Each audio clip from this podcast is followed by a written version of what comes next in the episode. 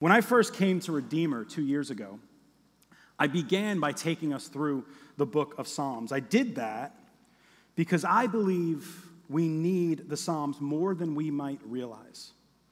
See, what the Psalms do is they provide us with a biblical model of how we can and I think should relate to God.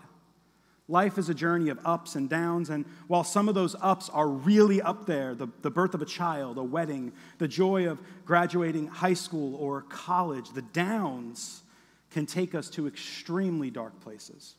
The death of a loved one, marital strife, past traumas that we might have experienced and are currently dealing with.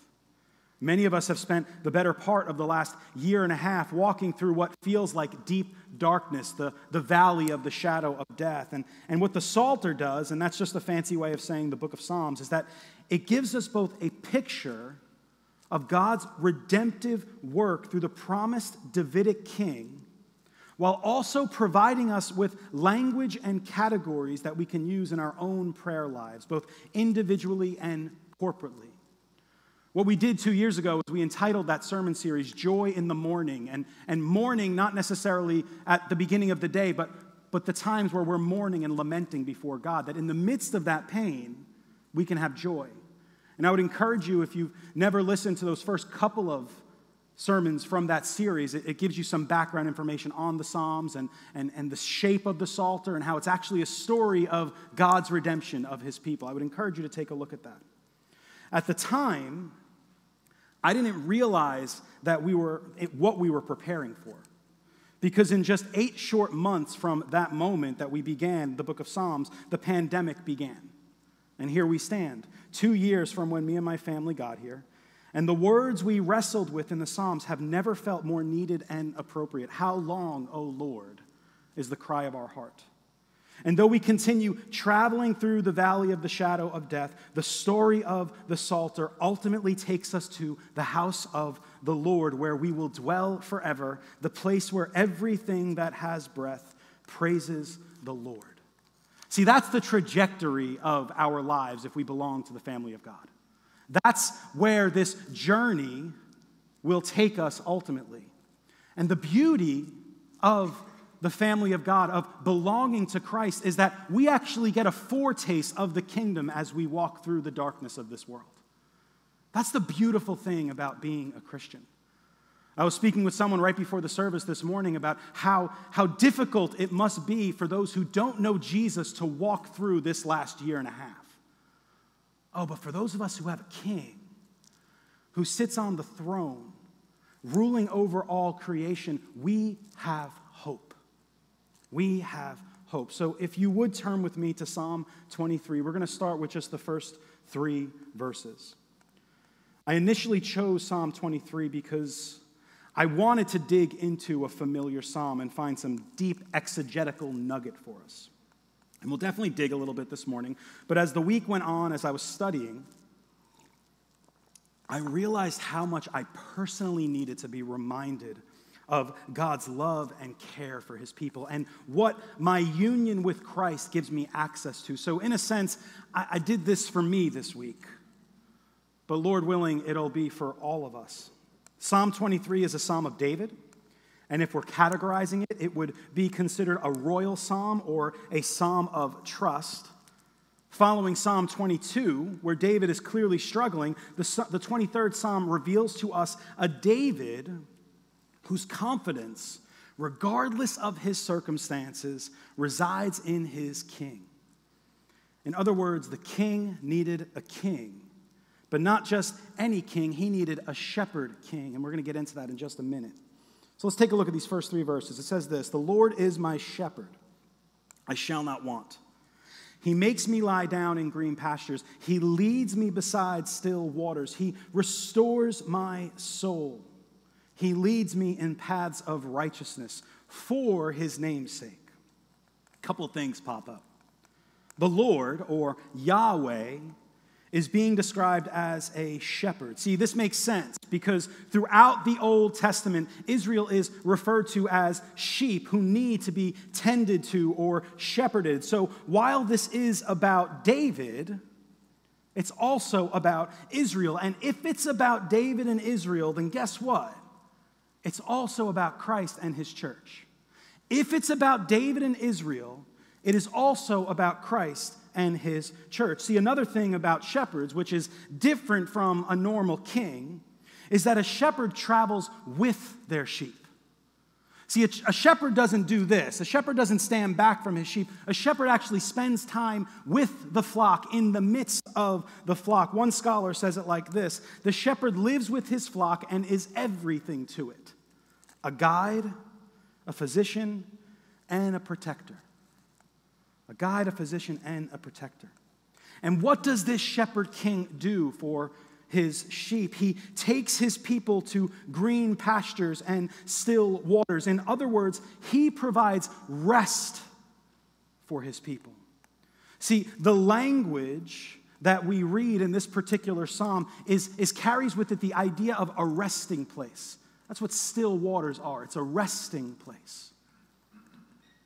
And how much we need that resting place in the midst of the chaos of this life. We need that peace. We need that rest. The text also says that he restores my soul and he leads me in the paths of righteousness. What I think is really interesting about this is that this seems to be foreshadowing something that's about to happen in the upcoming verses. Something is up.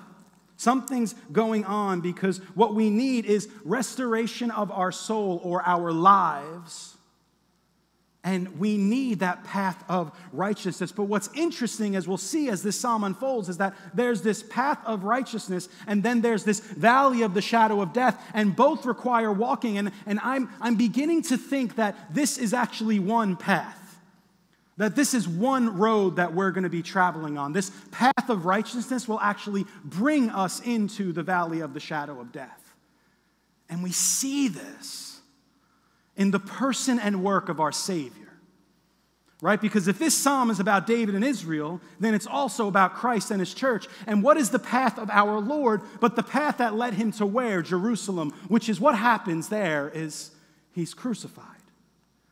And so the path of righteousness is the path that leads us into the valley of the shadow of death. But it's in the valley where God meets with us where God is with us. Oh, there's something beautiful about this psalm. There's something overwhelmingly comforting about knowing that not only do I walk through the valley of the shadow of death, but my Lord has done so before me. Not only do I walk through the valley of the shadow of death, but my Lord has done so before me. And finally, in verse 3, it says, For his name's sake. For his name's sake. See, he does this. He, he, he, he's our shepherd, and we don't want anything because he makes us lie down in green pastures. He gives us rest. He restores our soul. He leads us in paths of righteousness. Why? For his name's sake. To uphold his integrity to make sure that his character as the loyal, covenant keeping God is maintained. Because our God doesn't leave us or forsake us, he walks with us. There's hope there. There's comfort there. There's peace there. What's the point of all of this? The covenant keeping God, for the sake of his name, remains loyal to King David, carrying him along the way, providing for his needs, and giving him hope amid what appears to be hopeless. Remember the psalm that just came before My God, my God, why have you forsaken me? But this wasn't just a psalm for David, but rather it was for all of God's people. Israel sang these words.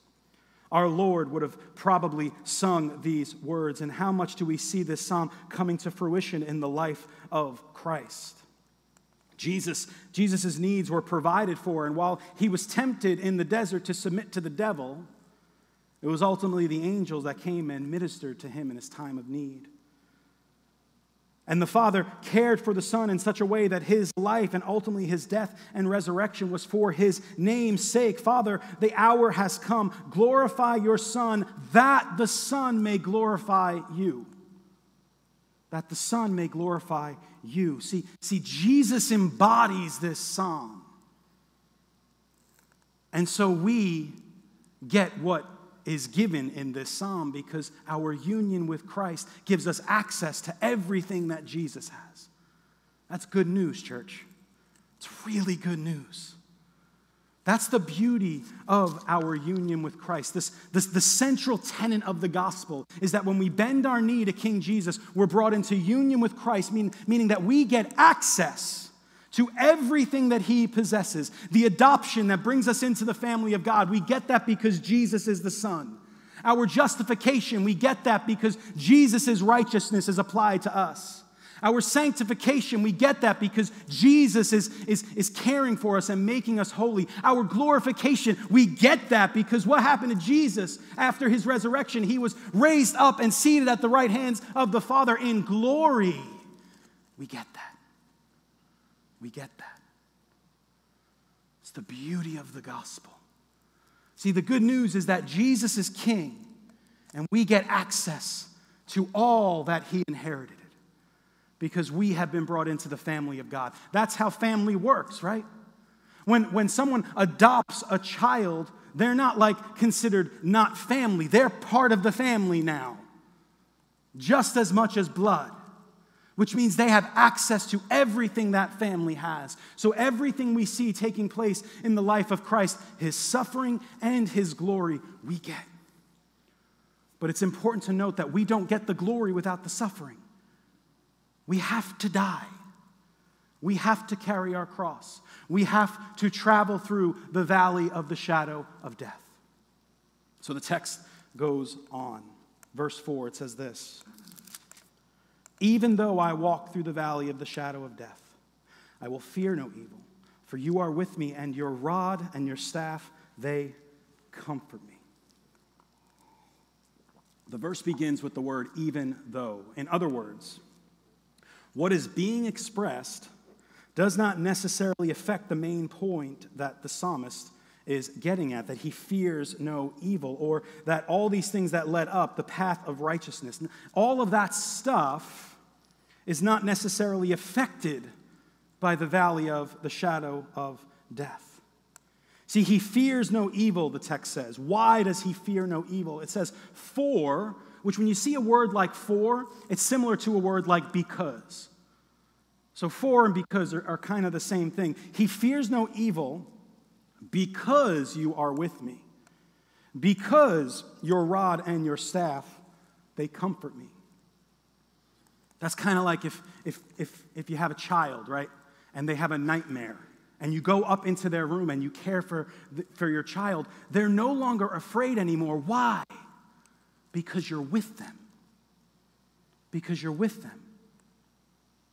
That's the promise we have throughout our entire existence as members of the family of God.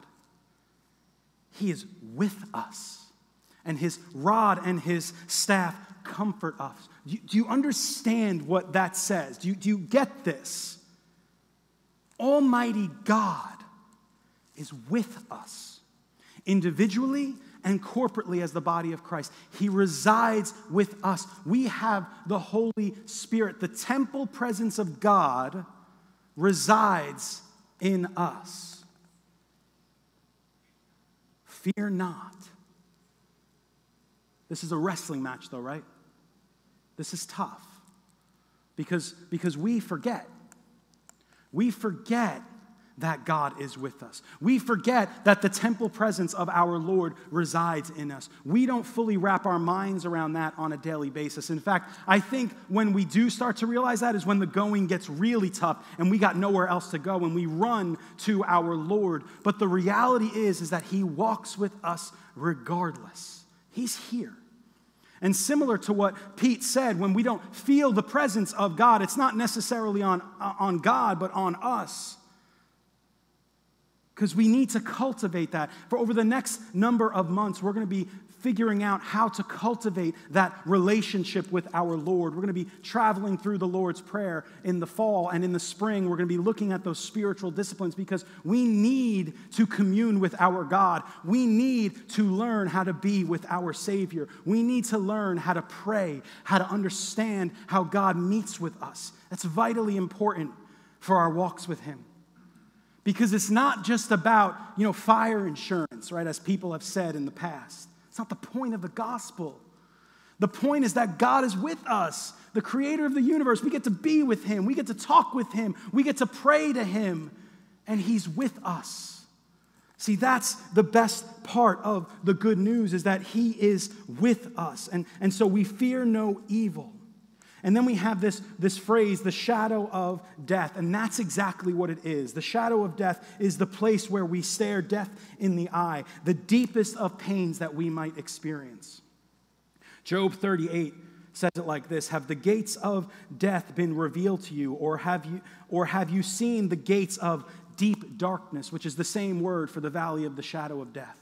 And so when we're talking about this deep darkness, we're talking about practically death itself, or at least it feels like death itself.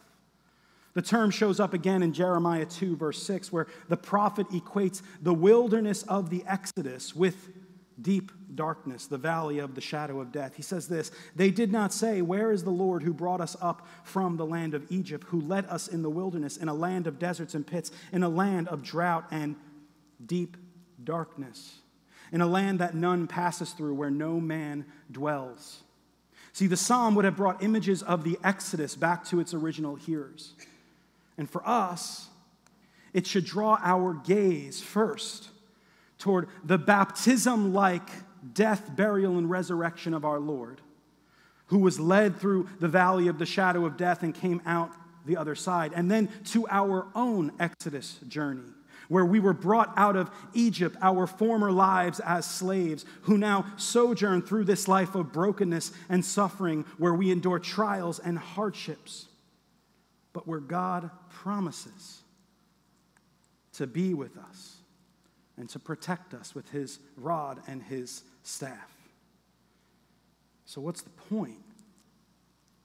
The point is, is that this is one of the best parts of the good news that God is with us. Through every danger, toil, and snare, God is in the pit with us, drawing us near to Him. That's the point. That's what's so beautiful about the good news. We get God. We get God. What good would heaven be without Jesus? It's no longer heaven, it's no longer the kingdom. We get God. That's got that's to sit with us. We have to chew on that. We have to remember that, that regardless of the static and confusion that is just pelting us day in and day out through social media feeds, through 24 hour news cycles, we have God and He provides us a resting place, still waters. See, the problem is, is that we keep going to other streams to drink. We keep going to other places to find comfort when Jesus is saying, Come to me, all who are weary and heavy laden, and I will give you rest. But we're looking for rest in the wrong places. We got to fight to resist that temptation where we think that an overload of knowledge about this vaccine versus this vaccine versus this mask versus this governor versus this governor is actually going to give us peace. Only the only peace that we can have is from Jesus himself and he wants to give it to us. We need to go to him. We need to go to him. We need to go to him. We need to go toward his still waters. His resting place. And so the psalm in verses 5 through 6 it closes with this eschatological triumph where the psalmist peers into the future to see what awaits the faithful. It, it, goes like this He says, You prepare a table before me in the presence of my enemies. You anoint my head with oil, my cup overflows. Surely goodness and mercy shall follow me all the days of my life, and I shall dwell in the house of the Lord forever. Okay, so while the first part of this psalm promised provision at the table, the first part of this psalm promised provision At the table, however, of the Lord in glory, our cups overflow. Right? There's a difference between these two sort of situations. We have, we have provision on the front end, and we have a cup that overflows on the back end. Right? This is that already not yet of the kingdom of God, where, where we walk through the valley of the shadow of death and, and God meets our needs. He nourishes our souls along the way. We saw that in the wilderness journey of, of, of, of the people of God, of Israel, as they were fed with manna day by day and they were given water as they were needed. But, but they weren't yet in the land of milk and honey. Same with Jesus, right? He walked through the wilderness. The, the, the angels ministered to him, but he was not yet seated in glory.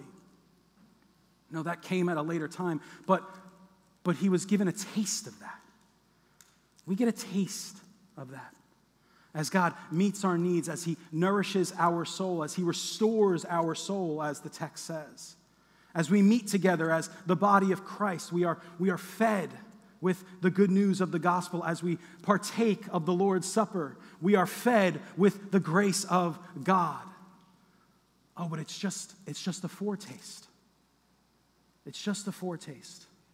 When we meet with the Lord in our, in our prayer closets, when we pray and we study the scriptures, and, and, and He feeds our souls, it's just a foretaste of what's to come as we study the scriptures as we, as we challenge one another and encourage one another. It's a taste of what is to come. Our cup is not yet overflowing, but one day when we step into glory, when we look upon the Lord with unveiled faces, then our cups overflow and our heads are anointed with Uh, with oil, and, and goodness and mercy follows us all the days of our life. And what does it say? It says, We will dwell in the house of the Lord forever, that we will be in the very presence, the temple presence of God, that same presence that filled the temple in the Old Testament. We're going to see it face to face for all eternity.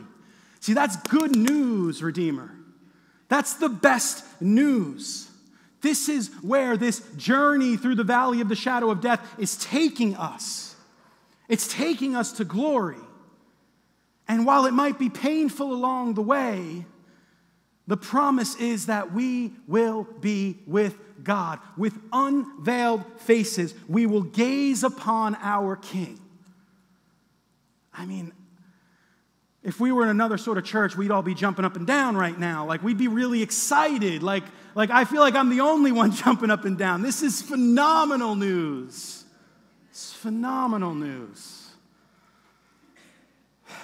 I don't even know where I am. Verse 6. I already read verse 6. I got ahead of myself. The life of the faithful, those have been brought into union with Christ by faith.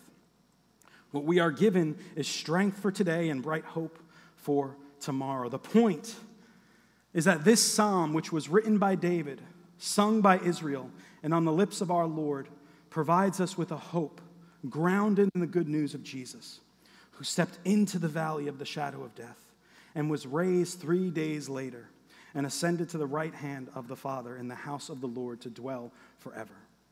The promise of God and the gospel is that we walk that same path with the promised Holy Spirit to guide us along the way. And we too will be raised up to new life in the age to come, to spend eternity with our God. That's the good news of the gospel. That's what Psalm 23 is getting at. That's what it's trying to encourage us with. It's not just saying, hey, everything's going to be okay. Right? Because sometimes we, we will say that even to our kids. Ah, oh, everything's all right. Everything's all right. When it's not, it's not all right.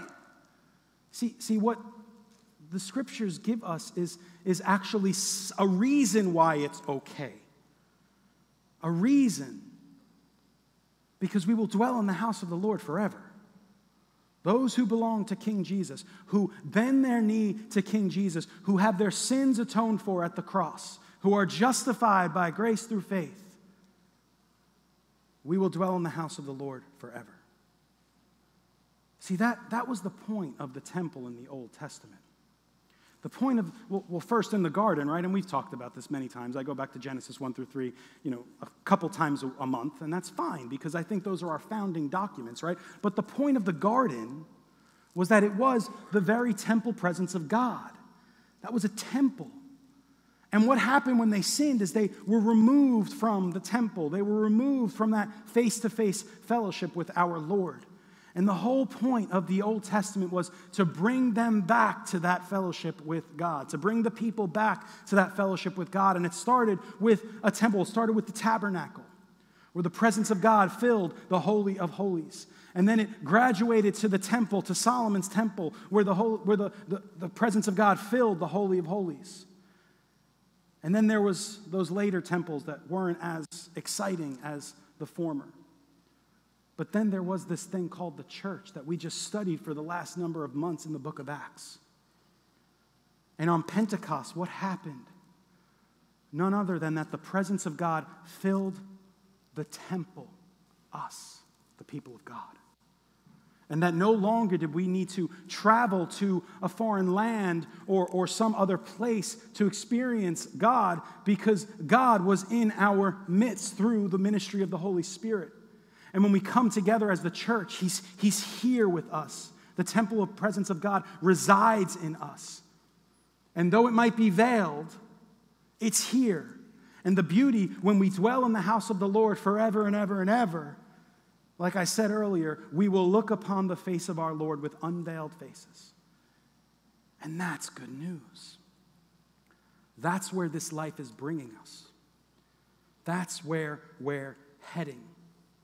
See, I, I needed this psalm this morning. I needed this psalm this week. I need the hope that is offered in these words because I've, I've felt the pain of Psalm 22, as I'm sure many of us have, where it feels as though we've been forsaken by God. I've traveled through deep darkness where it felt like death was lurking around every corner. But we can travel these paths both of which belong to God the path of righteousness and the one that leads us through the valley of the shadow of death. And we can travel this path with confidence because King Jesus traveled it before us. It says in Hebrews 4 For we do not have a high priest who is unable to sympathize with our weakness, but one who in every respect has been tempted as we are, yet without sin. See, Jesus did it before us. And so we can have confidence to walk with him. And so that's the exegetical nugget that I was able to dig up this week that the path of righteousness and the path that leads to the deep darkness of death is the very path of King Jesus. It is the very path of King Jesus. And through the power of the Holy Spirit, we are emboldened to follow him along the way as individuals and together as a local church here in Toms River. Pete read from John 10, the Good Shepherd. He guides us, He walks with us. Through the work of His Holy Spirit, He leads us beside still waters. And we need those still waters. We need that resting place in the midst of chaos. And one day we will get to the place where our cup overflows. In the meantime, we have this table that we meet at, that we come together at. This table where we're not only reminded of the death and resurrection of Jesus, but where we actually are nourished. Our souls are taken up into the heavenly places and we're nourished by this means of grace where the presence of God resides. Oh, what a beautiful thing that we get God. We get the Lord, our Savior, Jesus, day in and day out. And on Sunday mornings, we get it in a different, more, more tangible way, if you will. And I'm not, I, I want to be careful with my words because I'm not, I'm not talking about like a, a transubstantiation. That's not what I mean when I talk about the, the presence of God at the supper. I'm not talking about that. I'm talking about that spiritually, Jesus is present when we partake of the Lord's Supper. He's with us at the table. It's a beautiful thing. Our souls are nourished. We receive grace. We receive hope. We receive comfort. We receive peace we receive those still waters that we so desperately need in the midst of the chaos. We talked about it last week as Paul was brought through the storm, the ability that God has over the waters to, to bring peace to them, to bring us through them. That's what we're talking about here.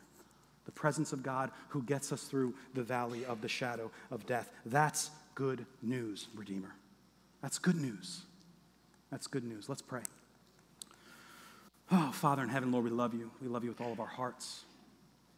We thank you for your grace. We thank you for your presence, Lord God. Lord, you're not an absentee landlord, Lord God, who, who, who, who engages with us at, at arm's length. Father, you are the incarnate God, the Lord Jesus, who dwelt among his people and then sent his Spirit to dwell within us, Father, which you tell us is better. Father, you are the good shepherd. You walk with us. You meet with us. You're in the pit with us. You're in the deep darkness with us, shining a light unto our feet, Lord God. Oh, that's good news, Lord. Thank you so much for that, Lord. We need this, Lord God. We need you. We need your grace. It's in Christ's name we pray. Amen.